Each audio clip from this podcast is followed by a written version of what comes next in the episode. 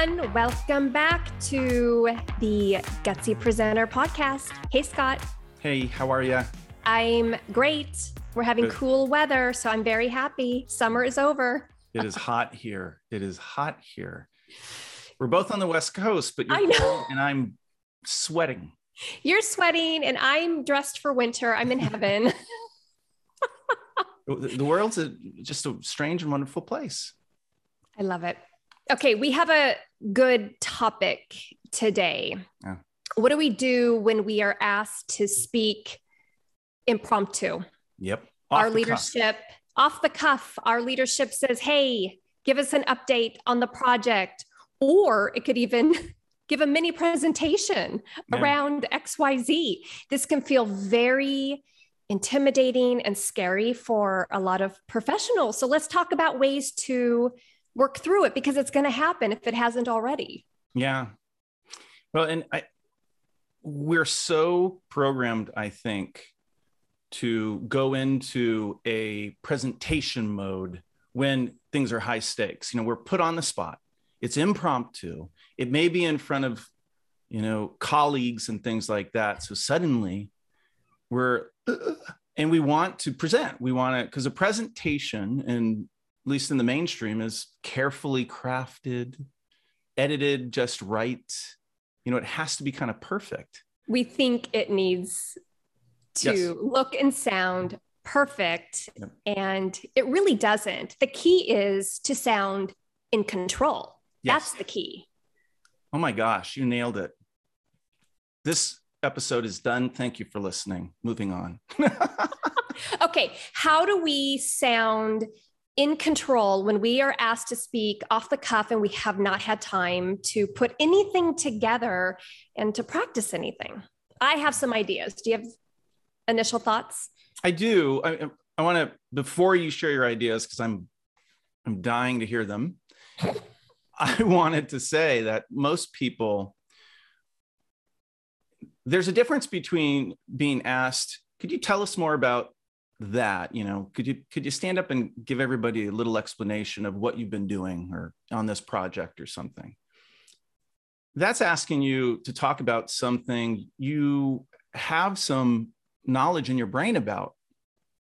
Yes experience there's right there's a difference between that and being sort of unfairly asked to suddenly step up and, and talk about something you don't really know Uh, that happens from time to time. It can. And what I, I want people to understand is first, it's not it's not fair to be asked to, to give recommendations or things you had no time to think about.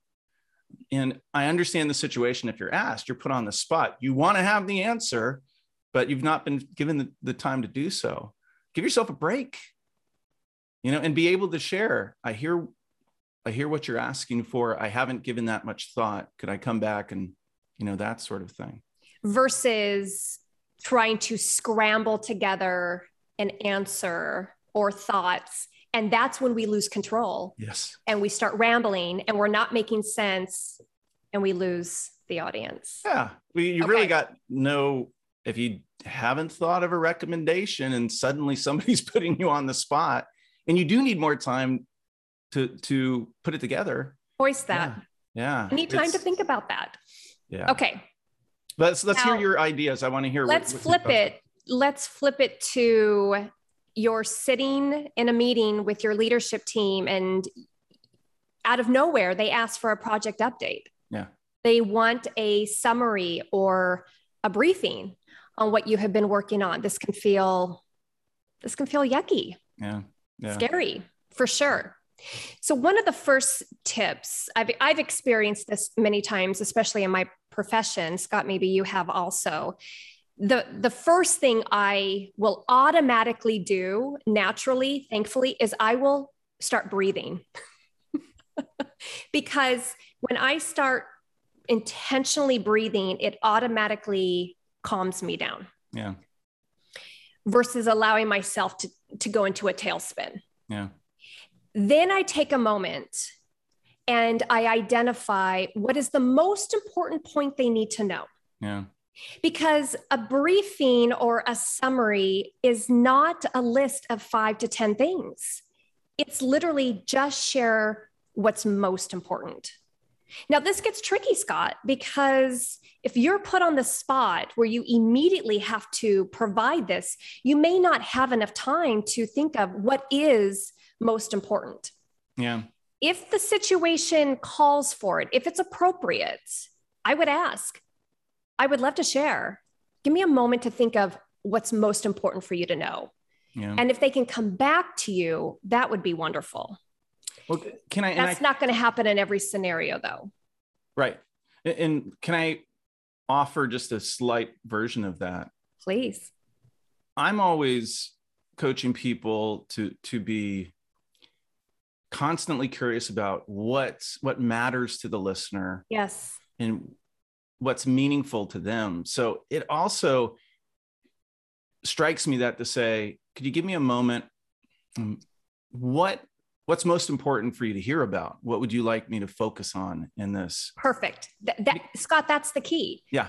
Yeah. So throw a question back to the audience asking just that. Yeah. Yeah. Because the, the content itself doesn't always dictate what's important, right? You when you say say what's important, that's that's kind of all defined by the listener, right? Mm-hmm. They sort of decide what's important. Sometimes you'll be able to because you know somebody well you understand the context you'll be able to figure out exactly what to say you know what's important but many times you won't and i don't think it's it's bad at all to to return when they say could you please give us an update to say well really what would you like to hear because i could share it's brilliant this this this and this and that also so not only are you then able to speak to what matters to them it's giving you again that moment to breathe yeah and think of what it is you want to share.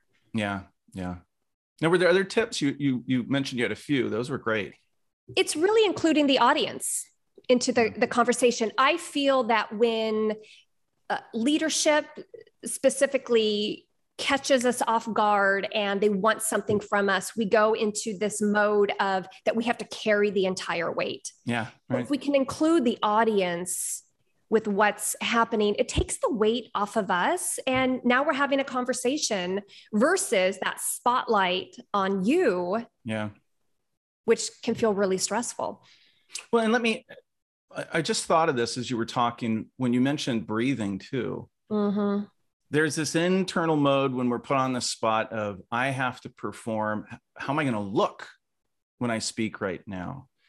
And I think that can lead to all sorts of bad outcomes. But if you in that moment could, when you take that breath, go, I just want to help. This person is asking for something. Uh, how can I provide that answer? How can I provide it best for them and not worry about me so much? And I think the mindset. It is. It's totally a mindset. It's not easy to get. It's not easy at all to achieve that mindset.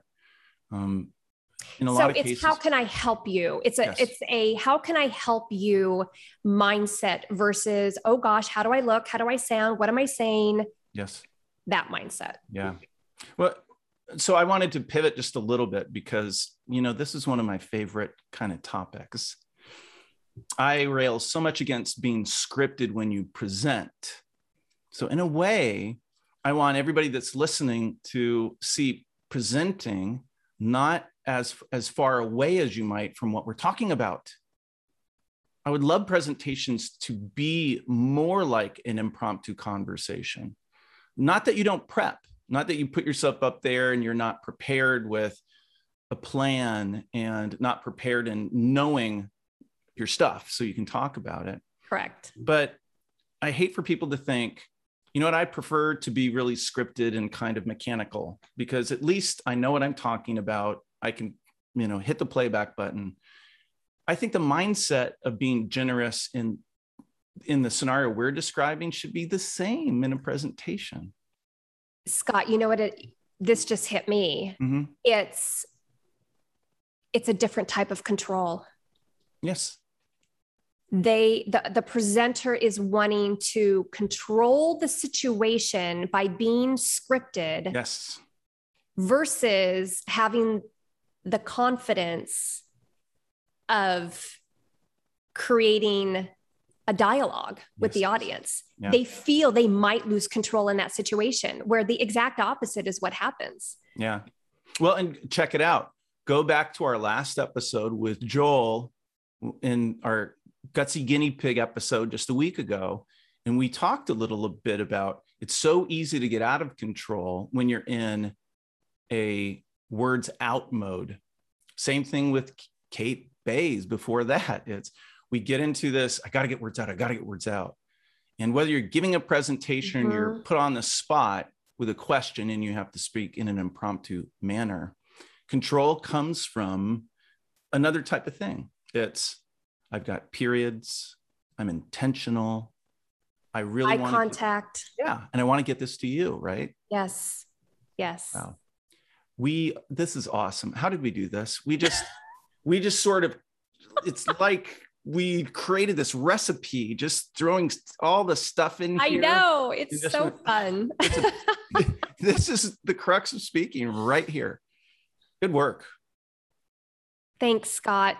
Yeah, thank you. Now, next week, we have another Gutsy Guinea Pig. Love right. those episodes. yeah. It's great having a third person and to do a little bit of coaching. If you have not seen our Gutsy Guinea Pig episodes, be sure to check it out. We would also love for you to follow us on LinkedIn. Yep. Yep. Follow our company page. Presenter. Yep. Gutsy Presenter and visit our website, gutsypresenter.com. There's all sorts of cool stuff going on. Oh, yes, free tips. All right. Thank you, everybody. See ya. See you next week.